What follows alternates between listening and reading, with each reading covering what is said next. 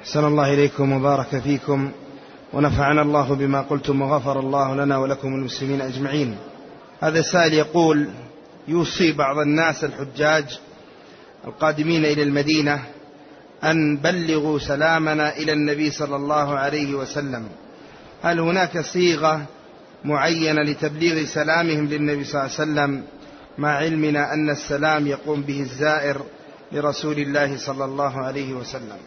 هذا الأمر وهو تحميل من جاء إلى المدينة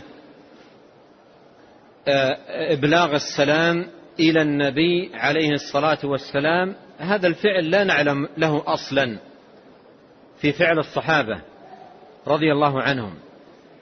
لا نعلم له أصلا.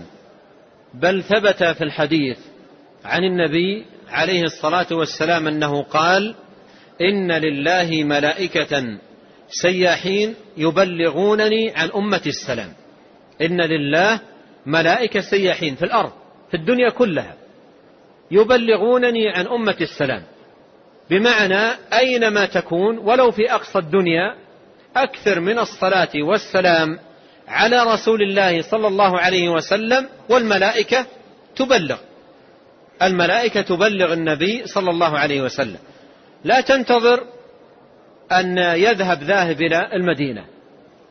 لا تنتظر أن يذهب ذاهب إلى المدينة.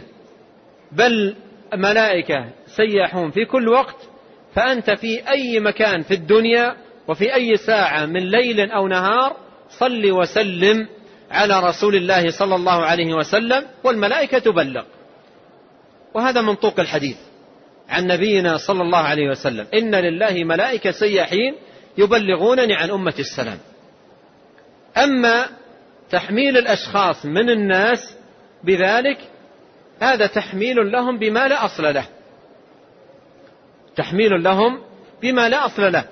وبعض الحجاج يأتي محمل بقائمة طويلة. كل من يمر عليه من أهل القرية وجماعته وأهل بلده يوصونه سلم لنا على الرسول صلى الله عليه وسلم.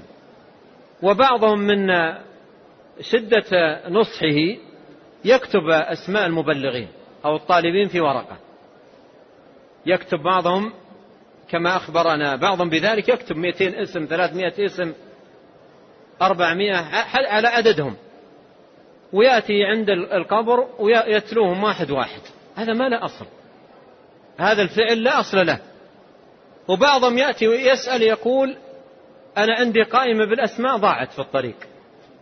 قائمة بأسماء طلبوا مني أن أبلغ. وضاعت مني في الطريق. كل هذا العمل لا أصل له.